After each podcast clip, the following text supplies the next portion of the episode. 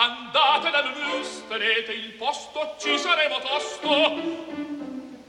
Oris, oris, oris, dite di sveglia, andiamocene via.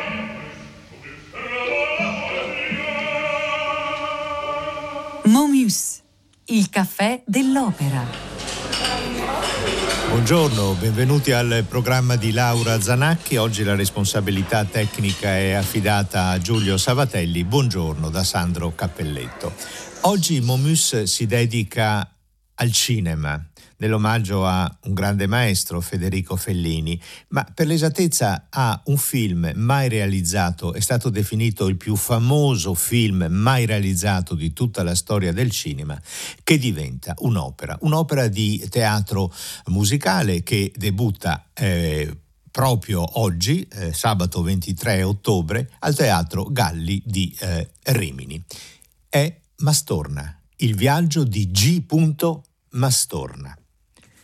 C'è una sceneggiatura e queste sono le prime righe della sceneggiatura di questo famosissimo film mai realizzato. Il progetto doveva andare in porto l'anno scorso, nel 1920, centenario della nascita di Federico Fellini che scompare nel 1993, ma come sappiamo tanti tantissimi progetti non si sono realizzati ed è stato fortunatamente rimandato e ripreso mm, adesso. Ecco l'inizio di Mastorna. La sceneggiatura di Federico Fellini, Dino Buzzati, Bernardino Zapponi, Brunello Rondi, quante quante mani in questa sceneggiatura nelle sue varie stesure, nell'edizione finalmente curata da Ermanno Cavazzoni. A tentoni Mastorna cerca l'interruttore della luce, lo accende. Appare una stanza da letto arredata con sobria eleganza. In un angolo la custodia del violoncello, con i suoi fianchi rotondi, ritto in piedi, come una fantomatica presenza. Mastorna si avvicina, apre la custodia, toglie il violoncello con premura, con amore, come si trattasse di una creatura viva. Prova con l'archetto se per caso si sia guastato, lo accorda, lisciandone con la mano il ventre lucido.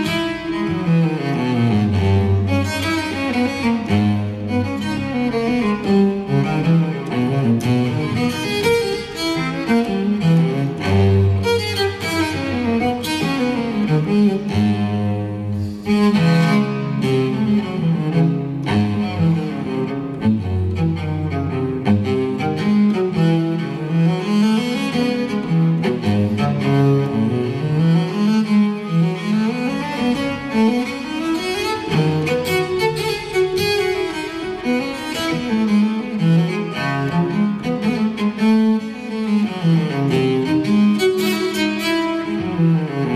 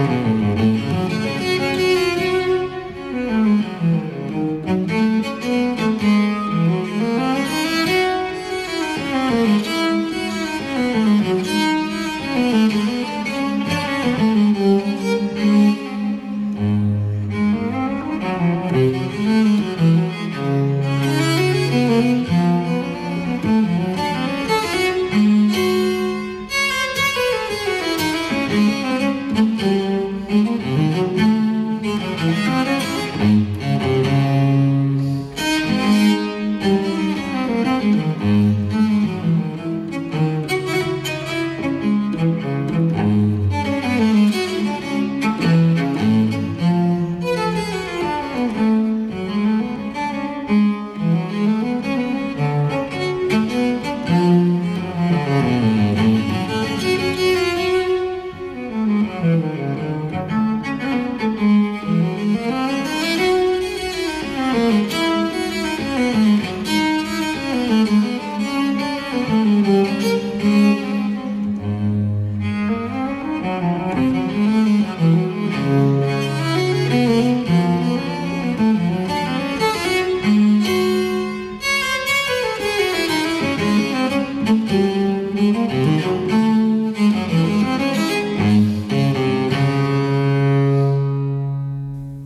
Chissà cosa ha suonato G.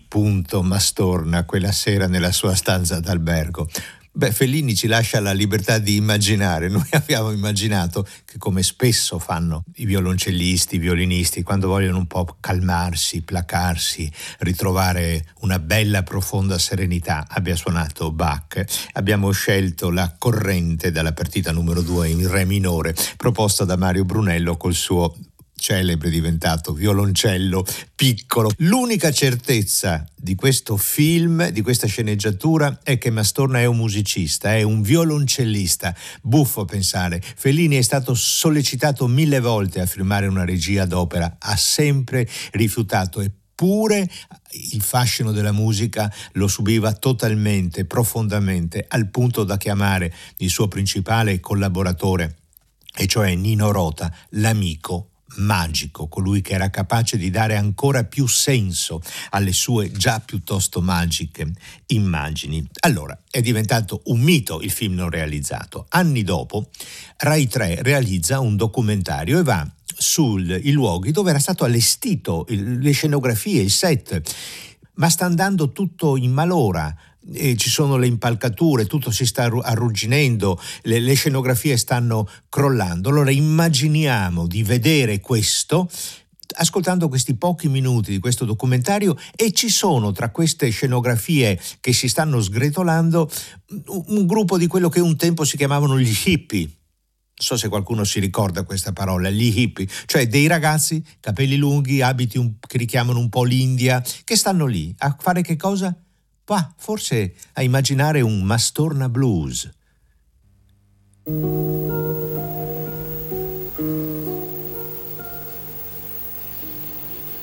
Queste strane costruzioni dovevano apparire all'inizio di un film che si chiamava Il viaggio di G. Mastorna. Qui doveva atterrare un aereo dal quale sarebbe sceso l'eroe del film. Un orchestrale, suonatore di violoncello e da questa piazza cominciava il suo misterioso viaggio. Ma il film non fu mai fatto e le costruzioni rimasero così, inutilizzate, deserte. Qualche anno dopo l'autore del film, Federico Fellini, venne a scuriosare con una piccola troupe televisiva tra le vecchie costruzioni. Mi sembrano più belle adesso, no? Così abbandonate, cadenti, piene di erbacce. Ma vedo che c'è qualcuno che è venuto abitare qui. Buongiorno. Chi sono?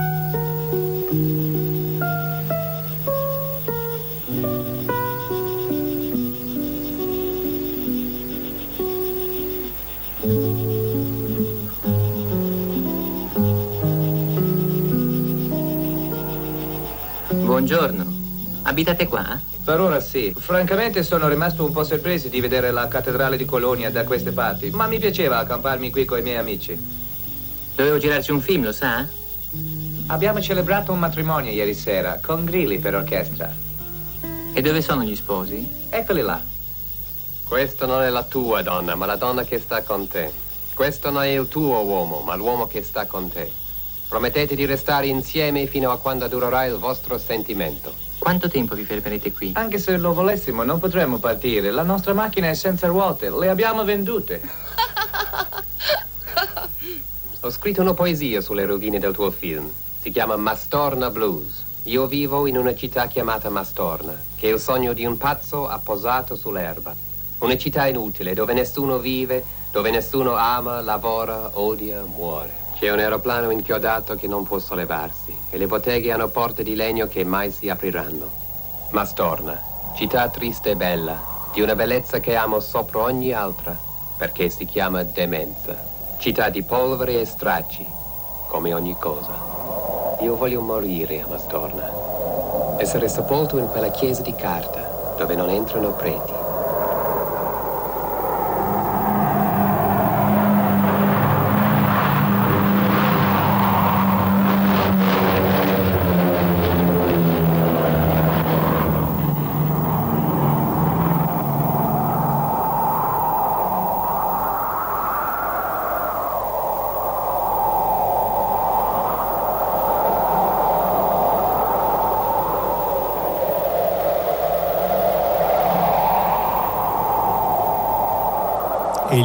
Il vento spazza via tutto. Solo Fellini poteva dire che erano più belle allora, così ridotte che si stavano sgretolando le scenografie di quando erano state costruite per il film che non riuscì a realizzare. Buongiorno Walter Malosti, grazie di essere con noi.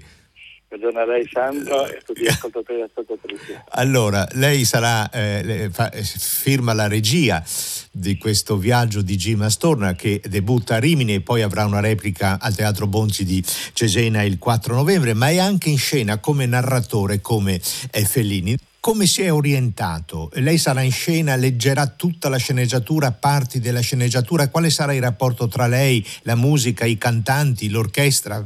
Ma diciamo che eh, avendo lavorato con Matteo D'Amico, il compositore, anche in qualche modo la drammaturgia, eh, poi Matteo ovviamente ha fatto il libretto, eh, siamo riusciti a intersecare piuttosto bene l'aspetto musicale, quello recitativo. Io poi sono abituato anche per il mio teatro a, a lavorare moltissimo con la musica, quindi non ci sarà quella, quella, insomma, quelle, quei, quei, momenti diciamo, in cui tutto, tutto, si sospende e c'è la narrazione, ma la narrazione è inserita eh, musicalmente dentro l'opera e quindi è tutto piuttosto ben connesso.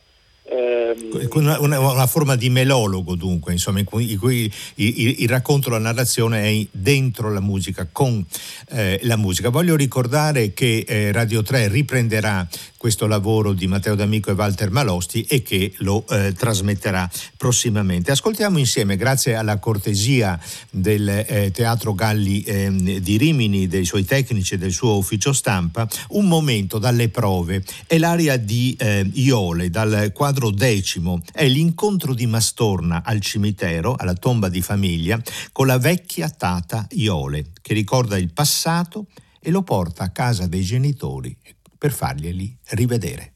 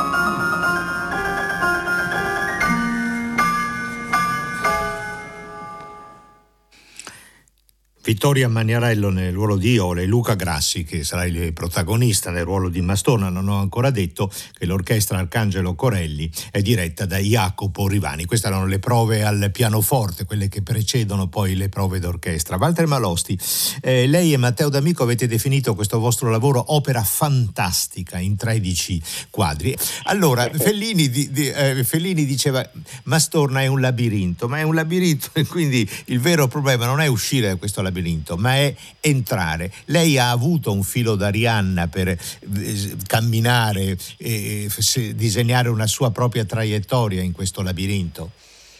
Sono alla ricerca in questo ultimo anno e mezzo di tracce e ne ho trovate tantissime. E credo che non esista ancora un libro che parli solo di Mastorna. Eh, sarebbe molto interessante, bisognerebbe fare un libro ovviamente eh, multimediale perché è molto importante anche l'aspetto visivo, i disegni. Nel corpo anche ad esempio del libro dei sogni ci sono molti disegni su Mastorna, un incubo che rito- ricorre, sì. eh, poi appunto questi frammenti dentro il block notice di un regista, numerose interviste, Fellini lo, lo chiama il fantasmone questo. e, e, tra l'altro la, l'immagine che mi ha aiutato moltissimo nel um, creare l'idea dello spettacolo è questa del, di quello che lui chiama una sorta di relitto radioattivo dentro un grande mare, no? affondato in un grande mare, da cui emergono questi, questi frammenti, questi lacerti di, di, di testo, di personaggi, no? e quindi eh, certamente il, lavoro che abbiamo fatto è un lavoro di far emergere in qualche modo tutti questi caratteri dal buio, insomma, senza, cercando di non perdere anche la leggerezza, perché poi tutti noi sappiamo che Fellini, nonostante la grande profondità no, in queste grandi opere che lui ha, ha creato, eh, usava anche la, la, la, leggerezza, l'ironia, che è fondamentale ovviamente perché, per rispettare il suo mondo. Abbiamo usato poi dal punto di vista visivo sicuramente appunto queste immagini rimontate ovviamente di block note di un regista, abbiamo avuto dalla famiglia eh, la, l'autorizzazione ad usare alcune immagini del libro eh, dei sogni e eh, insomma ultimo ma non ultimo eh, Nino Manara ci ha concesso la possibilità di usare alcune tavole di quello che eh, era stato un fumetto insomma, eh, scritto proprio e disegnato insieme a Fellini che ne aveva addirittura fatto lo storyboard per, per Manara. Sì, un'infinita metamorfosi di un'idea che non è stata realizzata secondo il suo scopo principale diventare un film, ma che ha assunto un'infinità di forme diverse e questa sera ne assumerà un'altra. Grazie mille Walter Malosti, ci congediamo con l'aria di Luisa. Mastorna viene portato in un night dove un tipo lo dovrebbe mettere in comunicazione medianica, puro Fellini, con la moglie Luisa e ascolteremo anche dalle prove la voce narrante di Walter Malosti. In bocca al lupo e a risentirci. A risentirci.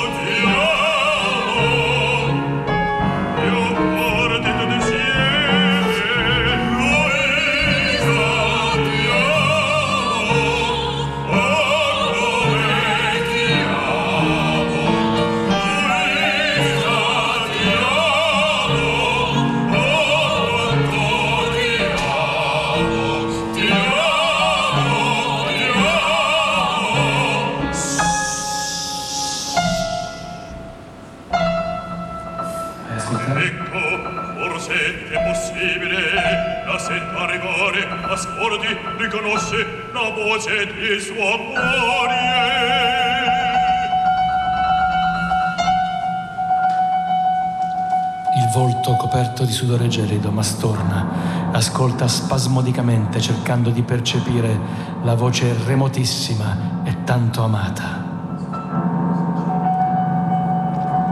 Ma si sente solo un rauco gorgoglio che non si può riconoscere, che non si può ascoltare. Fa impazzire di nausea, di terrore. E il gorgoglio continua dilatandosi in suoni molli, fangosi, insopportabili, all'udito al cuore di Mastorna che, travolto da una nausea profonda, non regge tanto strazio dà di stomaco. Beh, questo, questo momento dalle prove al pianoforte dà un'idea di quello che sarà Mastorna. La musica, il canto, la voce, dobbiamo immaginare anche delle proiezioni come ci ha appena raccontato Walter Marosti, regista e voce narrante. Era la sua voce quella che abbiamo ascoltato, questo Mastorna Madido di eh, Sudore. Siamo collegati con eh, Matteo D'Amico, buongiorno.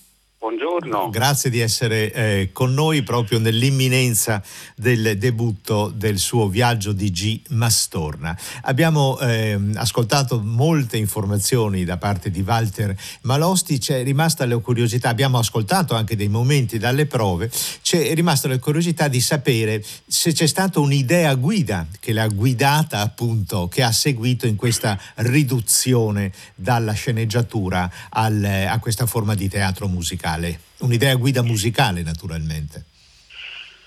Ma eh, direi che affrontare un, te- un, testo si prestava molto secondo me eh, perché era un testo vario, pieno di idee, di situazioni, era un racconto molto colorito al di là di come poi lo si voglia interpretare, se in maniera pura, più brillante, però comunque aveva molte tinte diverse.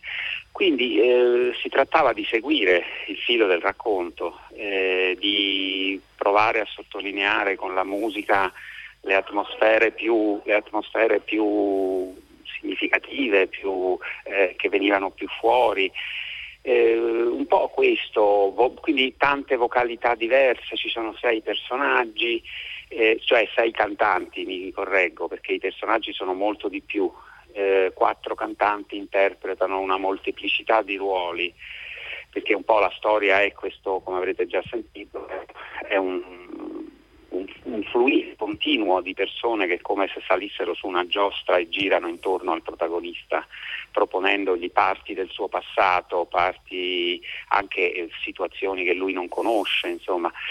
Quindi vocalità diverse, mm, c'è il soprano brillante, c'è il baritono lirico, il soprano lirico, mezzo soprano, sono tutti i suoi colori più caldi. Quindi un, un, puntare su questo e su una musica un po' sempre in movimento, la definirei, cioè mm. per la struttura generale dell'opera. Non, eh, non, c'era poco tempo per soffermarsi sull'approfondimento dei personaggi, perché i personaggi scorrono veloci di fronte a noi. L'unico naturalmente il perno centrale è il protagonista e lì ci sono infatti dedicati al protagonista almeno tre momenti eh, molto suoi di progressiva presa di coscienza del suo procedere nel, in questa specie di viaggio iniziatico e quindi tre anche grandi momenti lirici di, eh, vuoi di sfogo, vuoi di rabbia, ecco, vuoi di riflessione. A, a, a, proposito di sfogo, ascoltiamo uno di questi momenti, sempre dalle prove al pianoforte che avete avuto la cortesia di inviarci, dal quadro ottavo, è l'aria di Mastorna, la scena del, cosiddetta del premio. A Mastorna viene consegnata una medaglietta in premio per la sua vita esemplare. Lui si ribella e rifiuta il premio facendo un lungo sfogo amaro. Questa lei la definisce, maestro d'amico, la scena centrale del personaggio, il suo momento culminante. Ascoltiamolo insieme.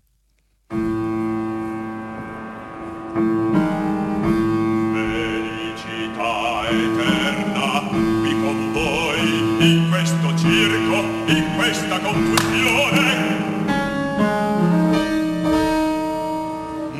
Ne faccio a meno della vostra eternità.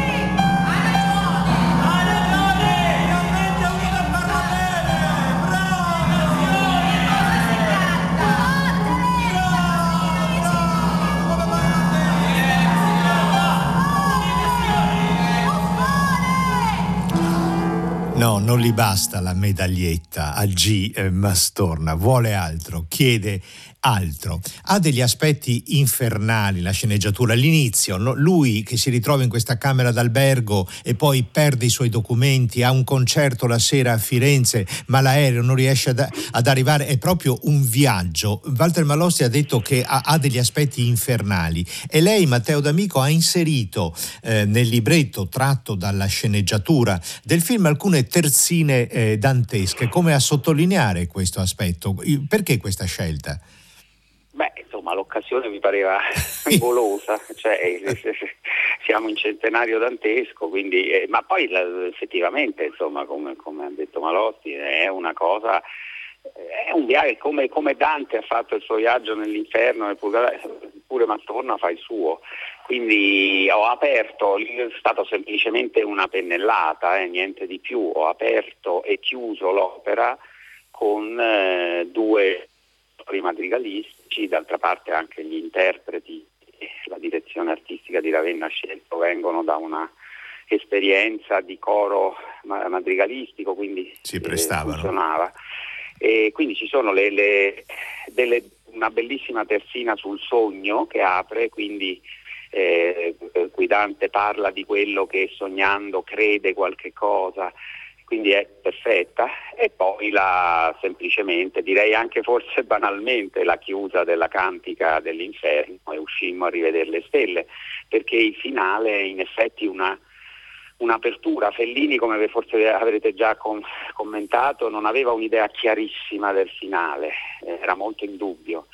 Mm, però nella sceneggiatura in realtà lo ha prefigurato il finale e noi abbiamo seguito un po' quest'idea di apertura a una nuova vita, quindi un finale aperto sia pure interrogativo, ecco, sospeso. Sì, è un finale sospeso ma nel eh, quale siamo autorizzati a usare le, le parole speranza, futuro, ottimismo, insomma siamo autorizzati, Fellini ci autorizza a farlo. Grazie di essere stato con noi e in bocca al lupo per il debutto del suo viaggio di G Mastorna. Risentirci, buongiorno. Grazie a voi, buongiorno.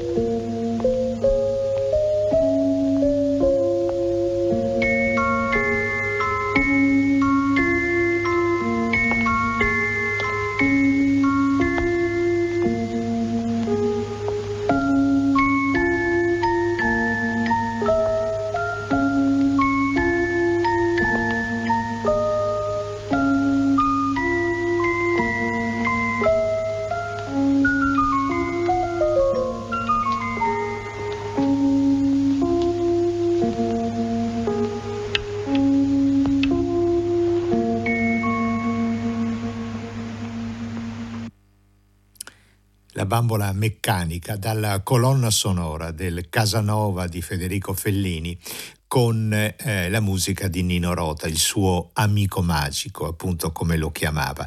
Abbiamo sentito dei rumori di sottofondo, dei passi e, proprio da, eh, abbiamo scelto non la versione da, da, da disco, da compadisc, ma la versione dal film per un po' ricreare andare un pochino più dentro quella scena meravigliosa. Perché mh, mm, questo ascolto dal Casanova? Perché Casanova ci porta a Venezia e ci sono almeno due grandi film non realizzati da parte di Federico Fellini. Uno è il protagonista di Momus di oggi, cioè Mastorna, e il secondo è il film su Venezia, che lui voleva realizzare assieme ad Andrea Zanzotto, che collaborò e poi fra un pochino ascolteremo dei suoi versi per Casanova, è uno scrittore veneziano col quale aveva un rapporto di intensa frequentazione e amicizia, Carlo della Corte, del quale tra l'altro sono stati ripubblicati recentemente sia un romanzo di alcune comparse a Venezia, sia la raccolta di poesie Un cauto emblema. E siamo molto oh, felici di poter leggere al nostro pubblico degli inediti delle scene, dei momenti scritti da Carlo della Corte per il film veneziano di Federico Fellini. Possiamo immaginare cosa sarebbe stato, perché in queste pagine che datano ormai a quasi una trentina d'anni fa, e, beh, e, c'è quello che Venezia sarebbe poi diventata. Episodio delle vecchie. Nella quiete delle ultime propagini del sestiere di Castello, dietro l'arsenale, campa ancora fuori della porta di casa, su seggiole spagliate, un gruppo di 3-4 donnette centenarie che, secondo gli antichi costumi, dimenticate da tutti, continua a sferruzzare e pettegolare su cose e gente che non ci sono più. Un residuo storico, fuori del flusso turistico, sotto stendardi di mutande e lenzuola all'asciugo. E qui è fantastico. Un turista pakistano, una specie di Mr. Livingstone alla rovescia, arriva fino a là, dopo aver smarrito il resto del branco, e sbarra gli occhi, scattando subito un miliardo di foto.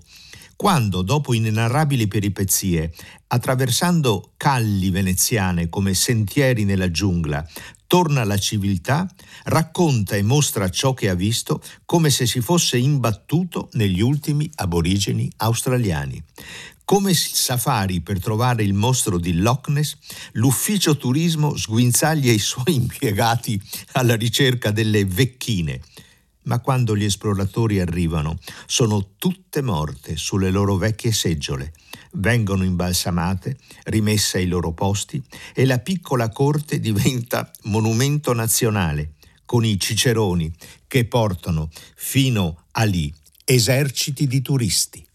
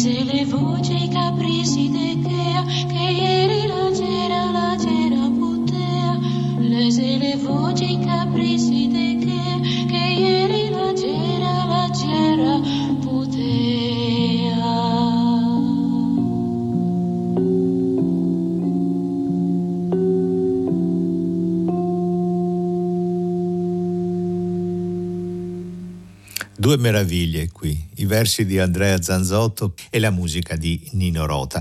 Questo tratto proprio dal compact disc dedicato che raccoglie le musiche di Nino Rota per la colonna sonora del Casanova di Fellini. Bene, Fellini non ha mai realizzato il viaggio di G. Mastorna che questa sera debutta come opera fantastica al Teatro Galli di Rimini per la musica di Matteo D'Amico e la regia e la presenza in scena come voce narrante di Walter Malosti, ci congediamo dal Momus di oggi e ci accomodiamo di là in sala da concerto.